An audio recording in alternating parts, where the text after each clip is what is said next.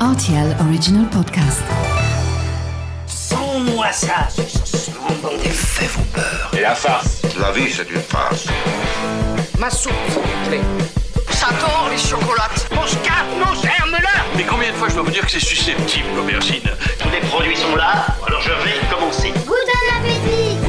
Salut, c'est Mathieu Lopez. Bienvenue dans ma cuisine. On en mange principalement dans les pays du nord de l'Europe car il est très abondant en mer et bourré de vitamines A, B et D. Voici la recette des harengs fumés façon bistrot.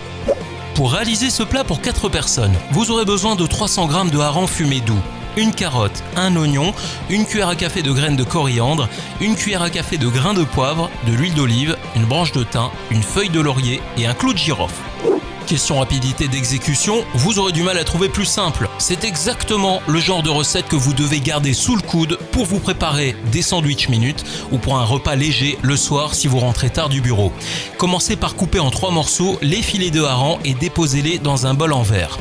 Découpez finement votre carotte en lamelles, émincez l'oignon, ajoutez les différentes épices qui composent cette préparation. Ensuite, recouvrez bien d'huile jusqu'à ce que les harengs soient bien submergés et recouvrez le bol d'un papier film hermétique.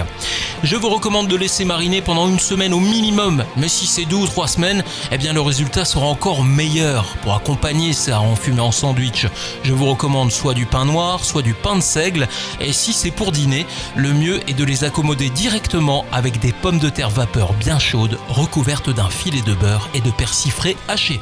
Voilà, j'étais ravi de vous recevoir dans ma cuisine pour ça hareng fumé façon bistrot, et maintenant c'est à vous de jouer les chefs en cuisine.